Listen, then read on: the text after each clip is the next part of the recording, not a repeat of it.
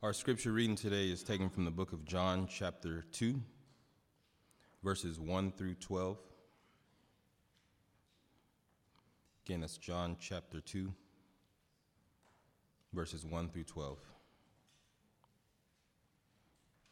The word reads On the third day, there was a wedding at Cana in Galilee, and the mother of Jesus was there. Jesus also was invited to the wedding with his disciples. When the wine ran out, the mother of Jesus said to him, They have no wine. And Jesus said to her, Woman, what does this have to do with me? My hour has not yet come. His mother said to the servants, Do whatever he tells you. Now there were six stone water jars there for the Jewish rites of purification, each holding 20 or 30 gallons. Jesus said to the servants, Fill the water, fill the jars with water. And they filled them up to the brim. And he said to them, Now draw some out and take it to the master of the feast. So they took it. When the master of the feast tasted the water, now become wine, and did not know where it came from, though the servants who had draw, drawn the water knew, the master of the feast called the bridegroom and said to him, Everyone serves the good wine first, and when people have drunk freely, then the poor wine. But you have kept the good wine until now. This the first this the first of his signs Jesus did at Cana in Galilee and manifested his glory, and his disciples believed in him.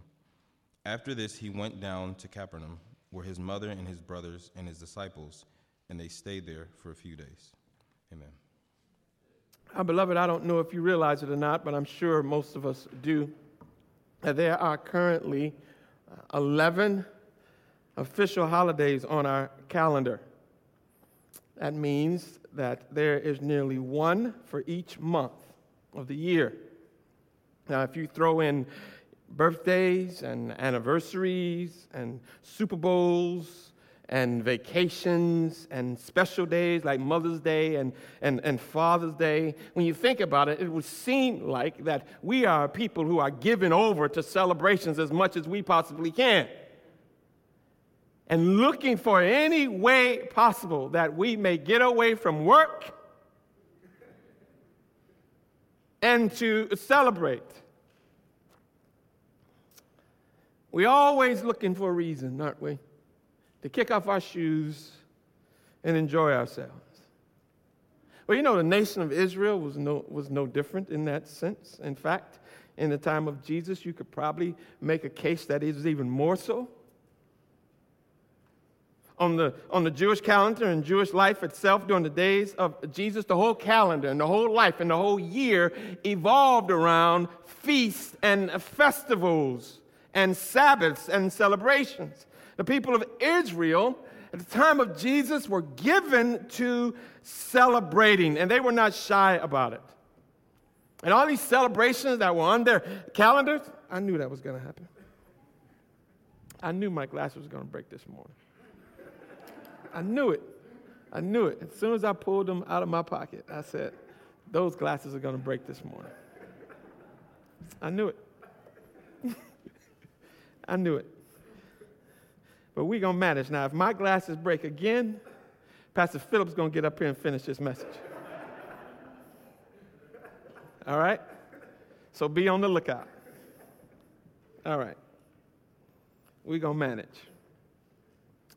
Now, these celebrations, these celebrations that the Jewish people had, right? You want to trade glasses, glasses with me, honey? Why don't we do that? There you go. Give me some glasses. Bye bye. Now, with these things my wife has, okay, I might be able to see the downtown Atlanta. Whoa. Whoa. Whoa. well, praise God. They're a lot better than mine this morning.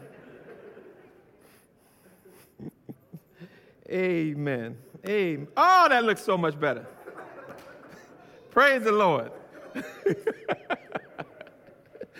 Amen. But we're talking about celebrations this morning, right? We're talking about the celebrations of the nation of Israel at the time of, of Jesus. And these celebrations uh, in one way or another, what they did was point to God, right? They pointed to who God is and the things that God had accomplished throughout the nation. There was, there was a celebration of Passover, there was the, the Feast of Unleavened Bread, there was the Feast of the First Fruits, there was the Feast of Pentecost, there was the Feast of Trumpets, there was the Feast of Tabernacles, and there was the Day of Atonement. And all of these feasts, each of these feasts and these holy days were spread throughout the year.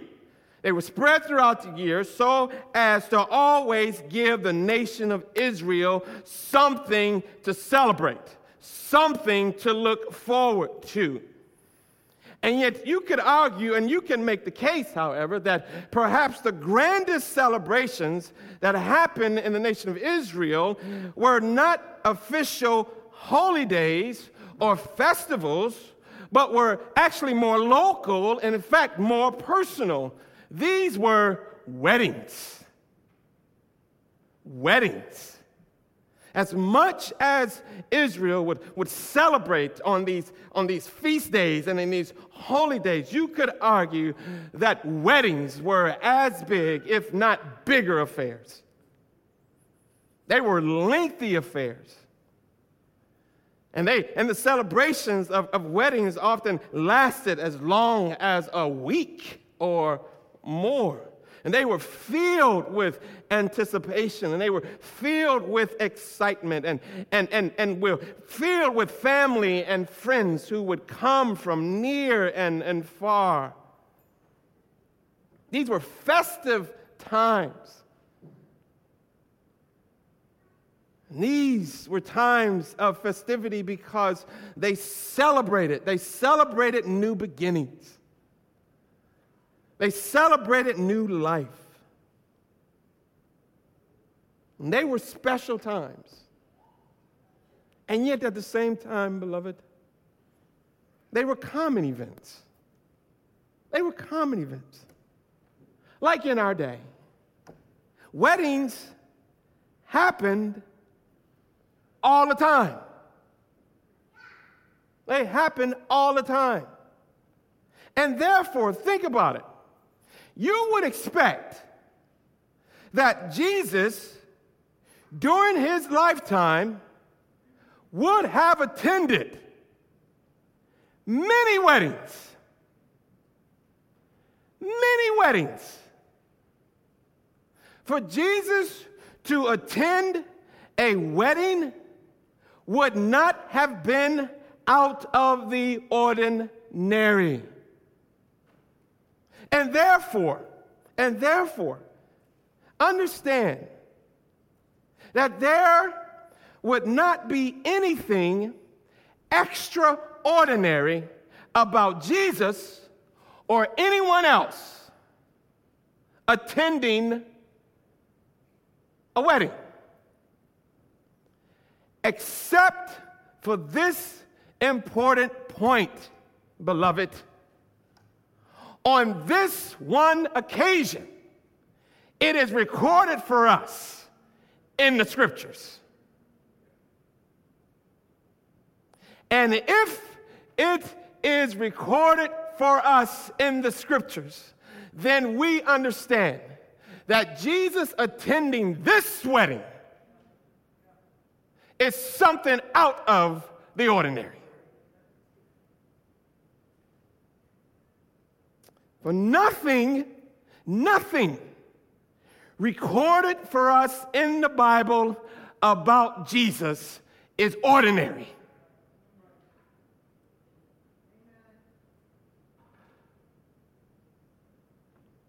Like I said before, this is probably not the only wedding that Jesus attended. I'm pretty sure of that, beloved. But this is the one where the ordinary gave way to the extraordinary. This is the one where the celebration gave way to revelation. This is the one where the human story gave way to divine glory. This is the one where Jesus performed his first miracle. This is where he gave his first sign. The wedding of Cana, the wedding at Cana, John uh, chapter 2, if you might recall, is the last in a series of events, right? During the first week, during this first week of Jesus' public ministry. And the timeline is given for us. If you've been here going through John chapter 1, you notice that the timeline is given to us in John chapter 1, where it reads three times in John 1:29, John 1:35, and John 1:43. Three times the Bible says the next day. The next day. The next day. When we get to the end of John chapter 1, three days after that last next day, Jesus, his mother, and his disciples are attending a wedding. At the end of the week of Jesus' first week of public ministry, he, his mother, and his disciples are in Cana as they travel to Galilee to attend the wedding, no doubt, no doubt, of some family member or definitely some close friend. Now, you might remember again that each of these events in John chapter 1 each of the events that we have looked at leading up to the wedding was for the purpose of testifying to who Jesus is. Each one of those next days was so that others could give witness that Jesus was, that Jesus is the Lamb of God, that Jesus is the Christ, that Jesus is the Messiah, that Jesus is the Son of God. And each and in each of those events, in chapter one, others had given faithful testimony to who Jesus is. Whether it's John the Baptist or Philip or Nathaniel or Andrew or others had given faithful witness to who Jesus is. But by the time we get to the end of the week, when we come to the wedding in Cana, now is time for Jesus to give testimony and witness to himself. Others have spoken plainly. This is the Christ. This is the Son of God. This is the Messiah.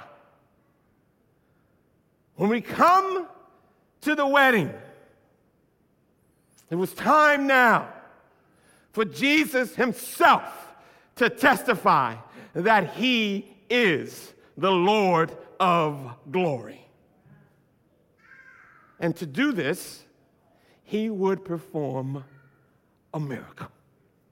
He would do, to do this, he would give a sign, an unmistakable sign, signifying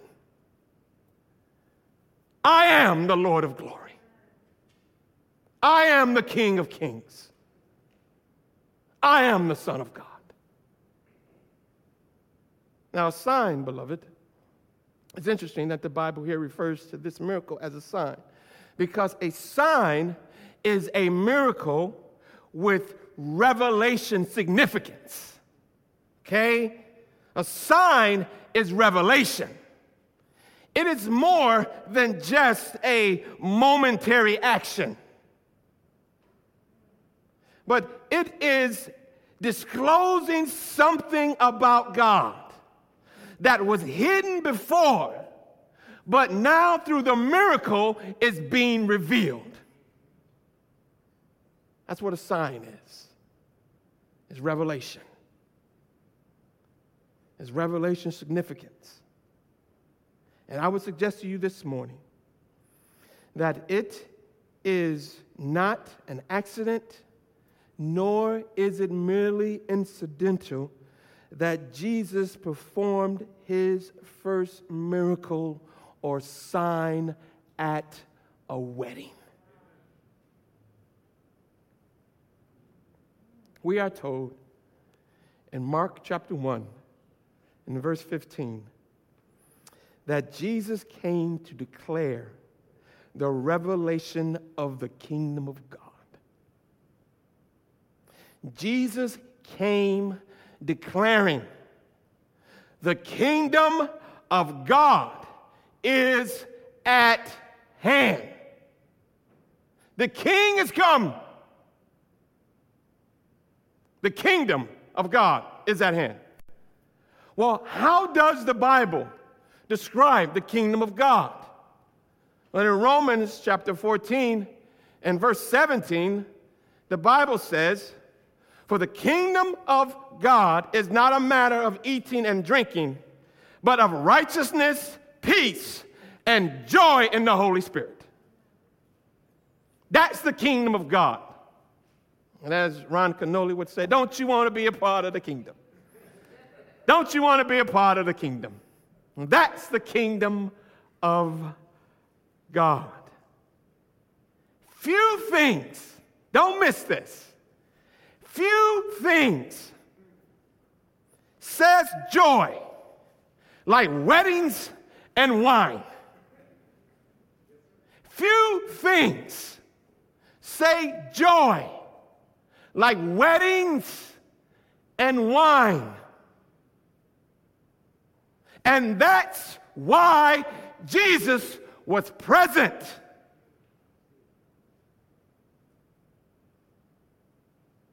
So he could manifest the kingdom of God. And that's what we want to look at this morning. That's what we want to look at, right?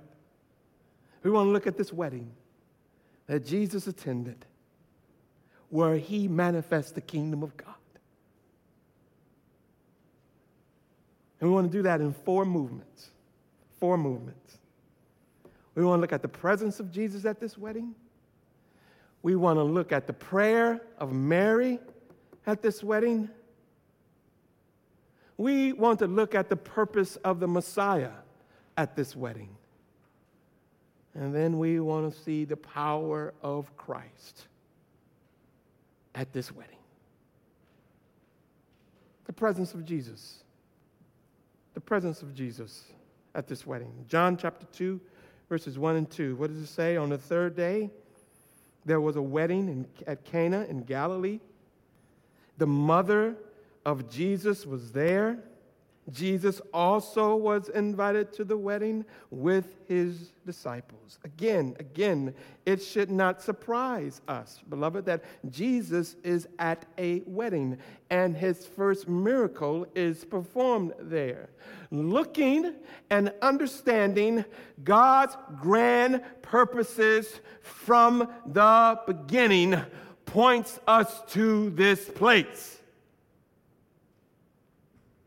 Marriage is a God thing. Jesus, present at this wedding, reminds us that marriage is God's thing. Mark chapter 10, verse 6 through 9. Jesus says, But from the beginning of creation, God made them male and female. Therefore, a man shall leave his father and mother and hold fast to his wife. From the very beginning of creation, this is God, and this is what God has ordained. And the two shall become one flesh. So they are no longer two, but one flesh. And what therefore God has joined together, let not man separate. Why? Because marriage is a God thing. Jesus attending this wedding is nothing more than confirmation of that eternal truth. Marriage is a God thing. But not only is marriage a God thing, if it's a God thing, then that means it's a good thing. That's what the Bible tells us, right in Proverbs chapter 18 and verse 22. He who finds a wife finds what? A good thing and obtains favor from the Lord. Marriage is a God thing. Marriage is a good thing. Marriage is a glorious thing. It's a glorious thing. In Revelation chapter 19, verses 6 and 7, the Bible says, Then I heard what seemed to be the voice of a great multitude, like the roar of many waters, and like the sound of mighty peals of thunder, crying out, Hallelujah! For the Lord our God, the Almighty reigns. Let us rejoice and exult and give him glory. For the marriage of the Lamb has come, and his bride has made herself ready. Beloved, do you see that? From Genesis to Revelation, marriage is a good thing because it paints a glorious picture of the kingdom of God. The kingdom of God is likened unto the marriage between Jesus and the church. The joy of a wedding celebration is just a picture of the joy of the celebration of the kingdom of God. And this is the picture that is given to us from Genesis to Revelation. And Jesus at this wedding says a lot about who Jesus is. The bridegroom king, the one who has come for his bride, the one who has come to inaugurate the celebration of the marriage supper of the Lamb. That's what a wedding does. A wedding is the inauguration. It is the inauguration of new beginnings, of new love, of new life. And beloved Jesus is all these and more to his people. He is new life, he is new love, he is new beginnings. Here is the glorious presence of Jesus at this wedding. The bridegroom has come. And you notice the prayer of Mary. Unbeknownst to her, she is about to reveal who really is the bridegroom here. In verse 3, it says, When the wine ran out, the mother of Jesus said to him, They have no wine. They have no wine. Now, beloved, Mary seemed to have understood something of this. Because when the wine ran out, Mary called on Jesus. Now, she may not have understood the full implications of what was happening, okay? But if the wine runs out, you go see the groom. You go to the groom's family and you say, hey, we have run out of wine. Somebody needs to do something about this. Mary, again, unbeknownst to the fullness of what she was doing, Mary called on Jesus. Now, just as a side note this morning, just because Jesus was at the wedding doesn't mean that there's not going to be problems. Okay? Just remember that. Okay? Even the presence of Jesus won't eliminate the difficulties. Even the presence of Jesus won't eliminate the tests and the trials. Jesus, be present at the wedding. Jesus can be present in the marriage. Doesn't mean that there won't be troubles. Doesn't mean that there won't be trials. The issues of life still occur. Even with Jesus on the boat, the storm still came. Even with Jesus at the wedding, the wine ran out. The music stopped playing. And this, this, this has potential catastrophic effects on the family. Guests had come from far and near. Beloved, the celebration had just begun. And there was nothing more embarrassing or nothing more joy killing than running out of wine. The wedding would have been over before it even got started.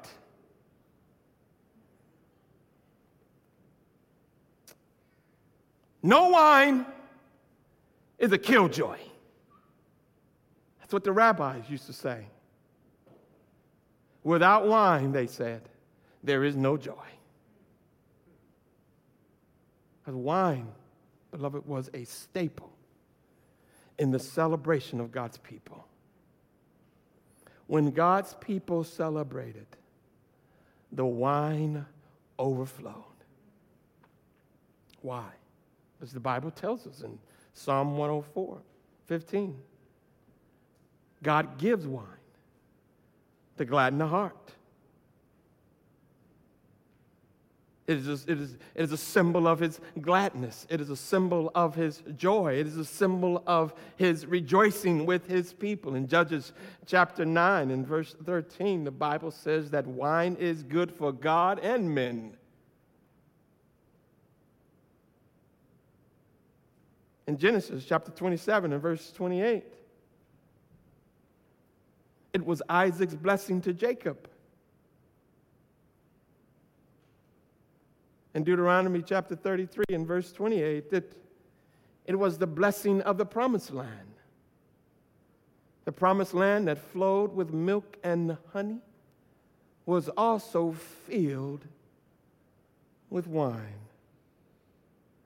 In fact, this is the invitation of the gospel that is given to us, right? In Isaiah chapter 55 and, and verse 1 where the Bible says that the invitation of the gospel is to come, come, come and buy wine without cost to yourself. Wine as a celebration, wine as a symbol of the blessings of God upon his people, as a symbol of the blessing of God's joy. And when the wine ran out, the blessing ran out. When the wine ran out, the joy ran out. And so when Mary looked to Jesus, she was distressed, and her words said as much Jesus, they have no wine. Jesus, the joy is gone. Beloved, it was a simple prayer. That's what it is, it's a prayer. You know, anytime you tell Jesus something, it's a prayer. And it was a simple prayer. And yet, the simplest ones are often the best ones, aren't they? Jesus, they have no wine. You don't always have to tell Jesus what to do. You just got to let him know you need him. Jesus, they have no wine. Jesus, I don't know what you're going to do, but I just got to tell you, Jesus, I'm tired. Jesus, my strength is gone. Jesus, my faith is small. Beloved, I don't know what Mary expected Jesus to do. Did she expect him to do a miracle? I don't know. Did she expect him to run down to the corner store? I don't know. Maybe she expected him to fetch another barrel or to find another keg. I don't know. We are not told what her expectations were, but we are assured where her confidence was. Her confidence was in Jesus.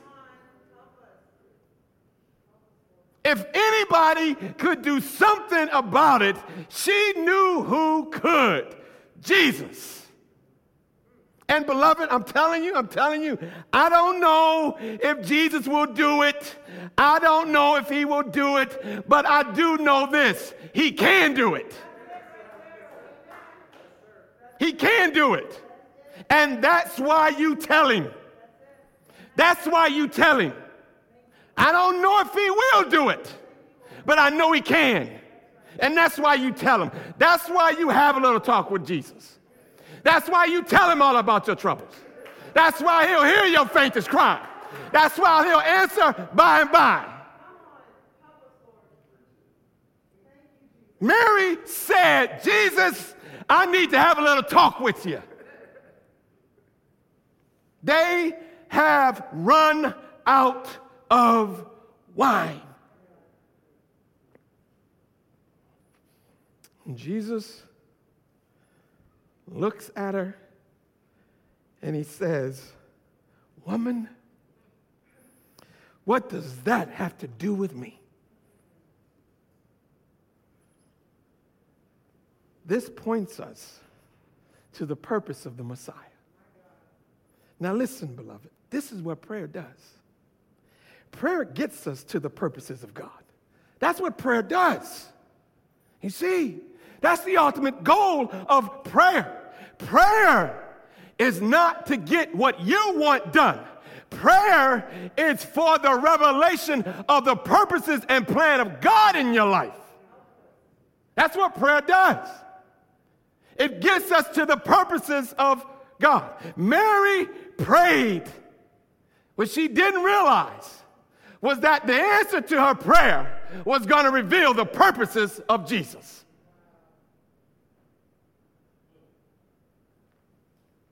Woman, what does this have to do with me? Says in verse 4 My hour has not yet come. Now, beloved, Jesus responded in this unusual and yet revealing way, right? Because this is what Mary's prayer did. It, it, it, ultimately pointed, it pointed to the purpose of what God was doing, the purpose for Jesus at the wedding, the purpose for Jesus come into the world. She spoke to Jesus as her son. But his purpose was more than just her son. And this is what he reveals. Woman, he says. Woman. Now, to our ears, that sounds like a kind of disrespectful word and tone, right? Woman. I wish I would have called my mother woman. If she had asked me to do something, or told me to come, or told me to go, and I looked at her and said, Woman, promise you, promise you, promise you, I would not be here today.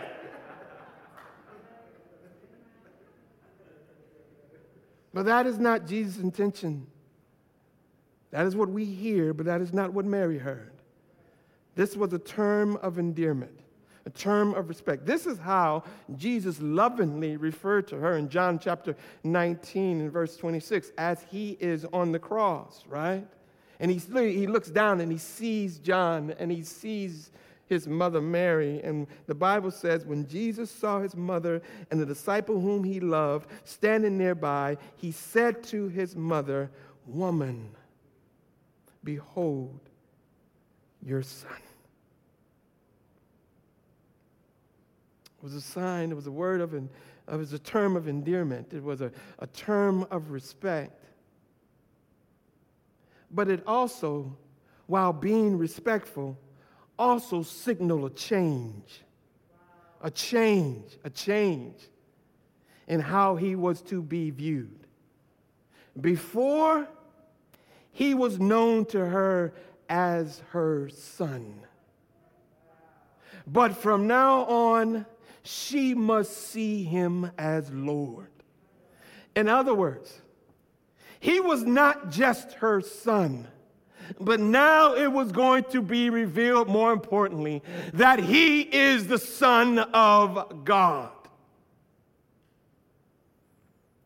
But the full revelation of these things was, was not this time.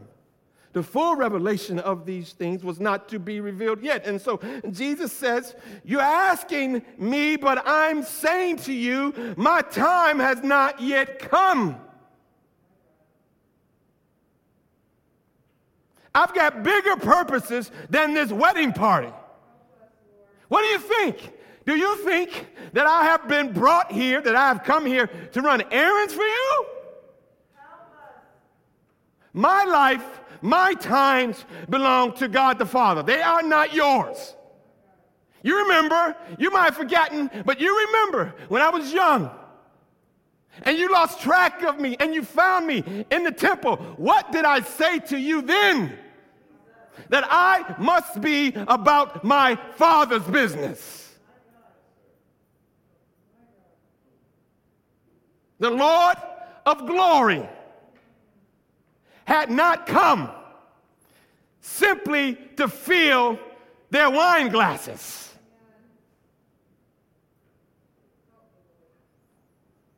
Or had he? Or had he? Beloved, listen. Jesus was not going to do something just because he could do it. He wasn't there as the entertainment. He wasn't there just to pull a rabbit out of a hat. His purposes were eternal. And according to his eternal purposes, his purposes was the glory of God, as is all purposes, right in 1 Corinthians chapter 10 and verse 31. Everything, whatever we do, do for the glory of God. Here is Christ. Christ says, anything that I do, I have to do for the glory of God. I didn't come here to turn or to, or to, to perform tricks for you to be your entertainment.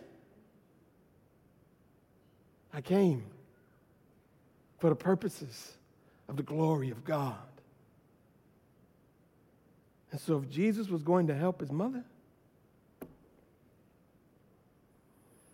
and he had to understand, he had to make her understand that there were bigger purposes than even his mother knew.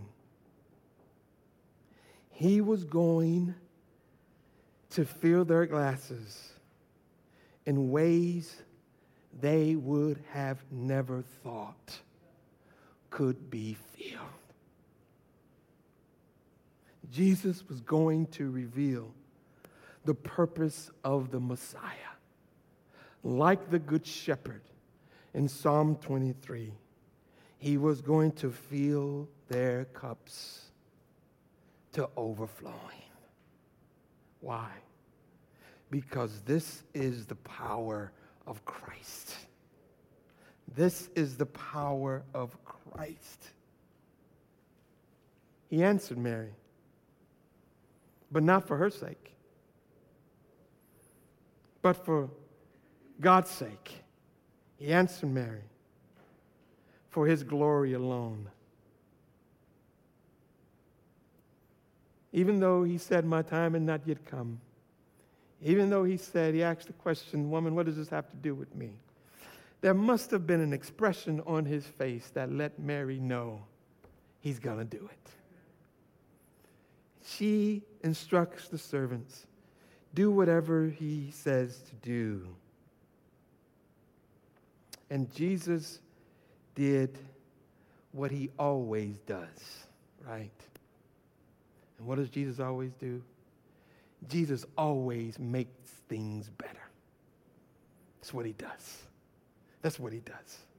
Six pots, six pots, six clay pots they had at the wedding feast. Each of the pots had a capacity of 20 to 30 gallons, the Bible says. That's around 100 to 150 or so gallons of water. Clay pots filled with 100 to 150 gallons of water. And these were no ordinary pots, right? They were pots constructed for a purpose. They were constructed for the purpose of purification, the Bible says. Why? Because, beloved, they didn't have sanitizers like we do. They didn't have hand sanitizers at the door like we do.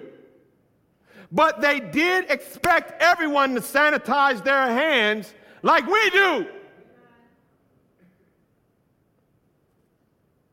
See that in Mark chapter 7, right? In, in verse 3. As the Bible remarks for us the importance of the purification and the washings in the Jewish tradition.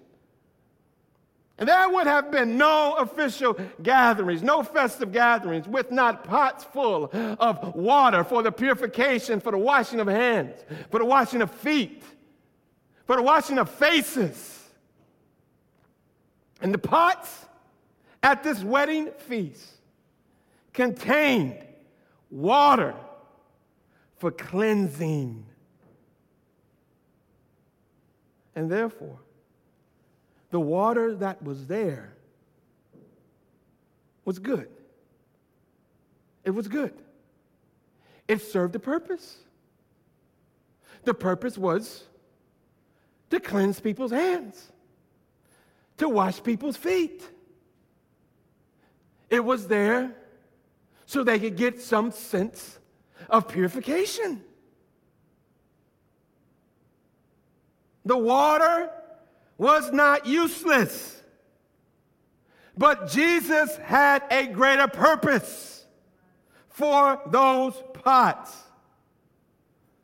Now, we are not told exactly when the miracle occurred, right?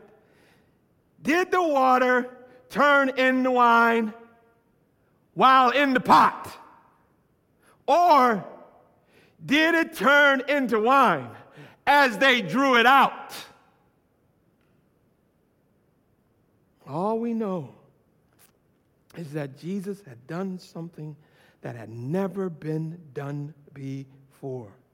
He took the pots and rather than let them be holders of water, he made them containers of wine.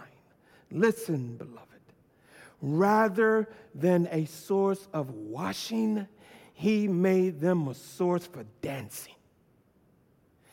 Rather than weeping, he brought rejoicing. He exchanges ashes for beauty.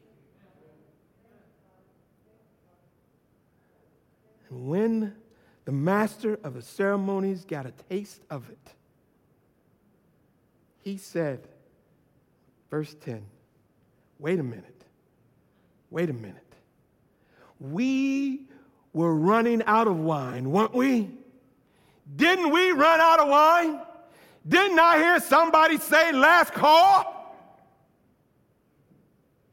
How is it that we still have wine to serve? How is it that we don't just have wine? How is it that we still have the good stuff?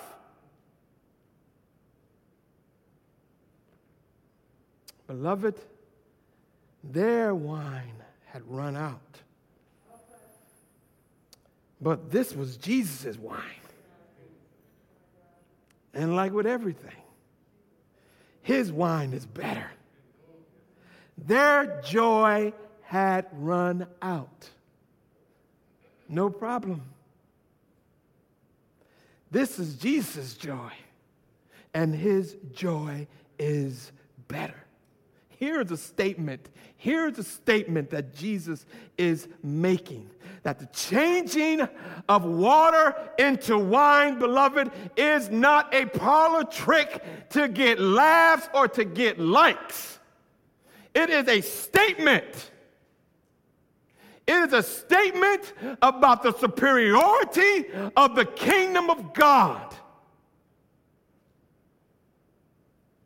It was a statement that, according to Isaiah chapter 43 and 19, where the Bible says that God promises to do a new thing, when Jesus turned the water into wine, Jesus was saying, I'm that thing. The new thing has come.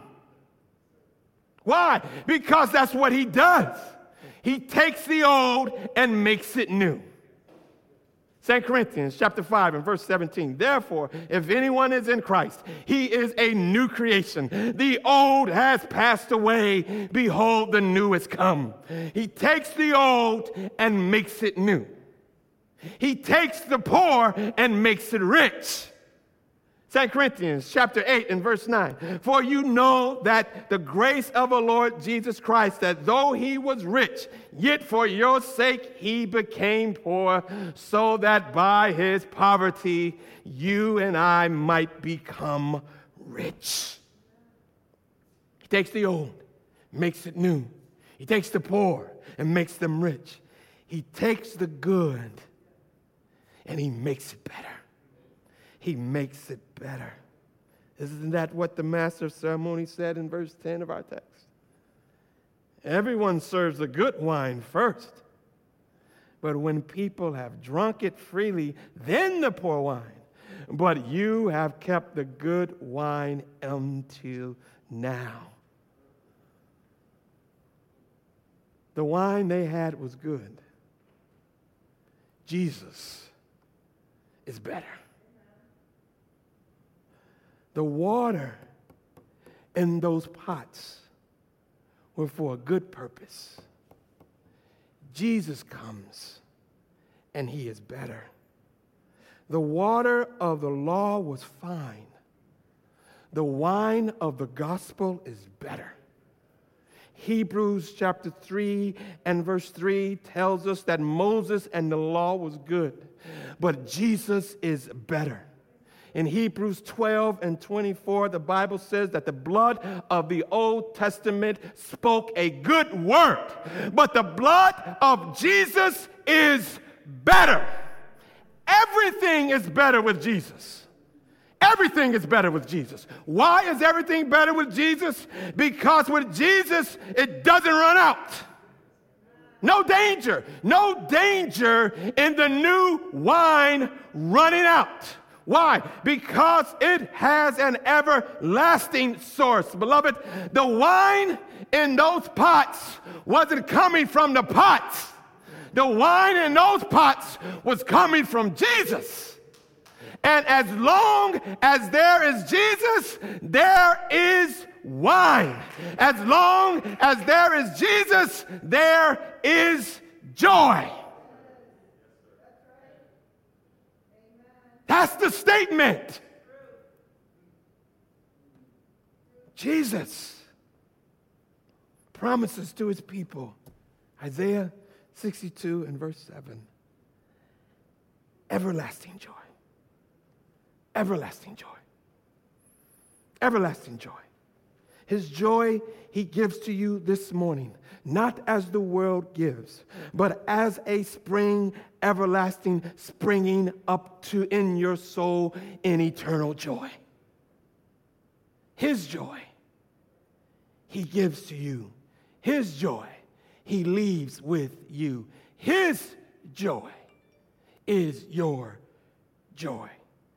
Because in his presence is the fullness of joy. Beloved, that wedding would have been full. Full of joy. For as long as the wedding would go, the wine would flow. For as long as the bridegroom was there, the joy was never ending. This is what Jesus does. This is who Jesus is. He is joy to the world.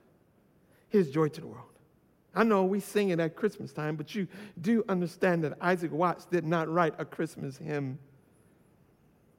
He was writing a hymn for the everyday realities of the Christian life. There is joy because joy has come in the world.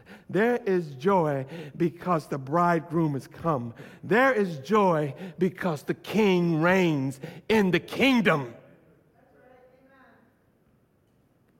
Rejoice, rejoice when Jesus reigns, and saints their songs employ.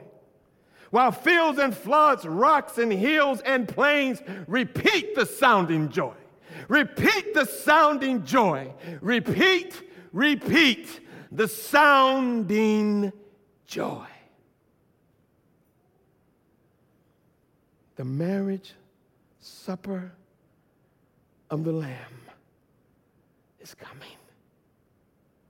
The bridegroom has come. His bride is making herself ready. Rejoice, rejoice. Jesus reigns. Repeat that resounding joy. Amen, amen, and amen. Let's pray.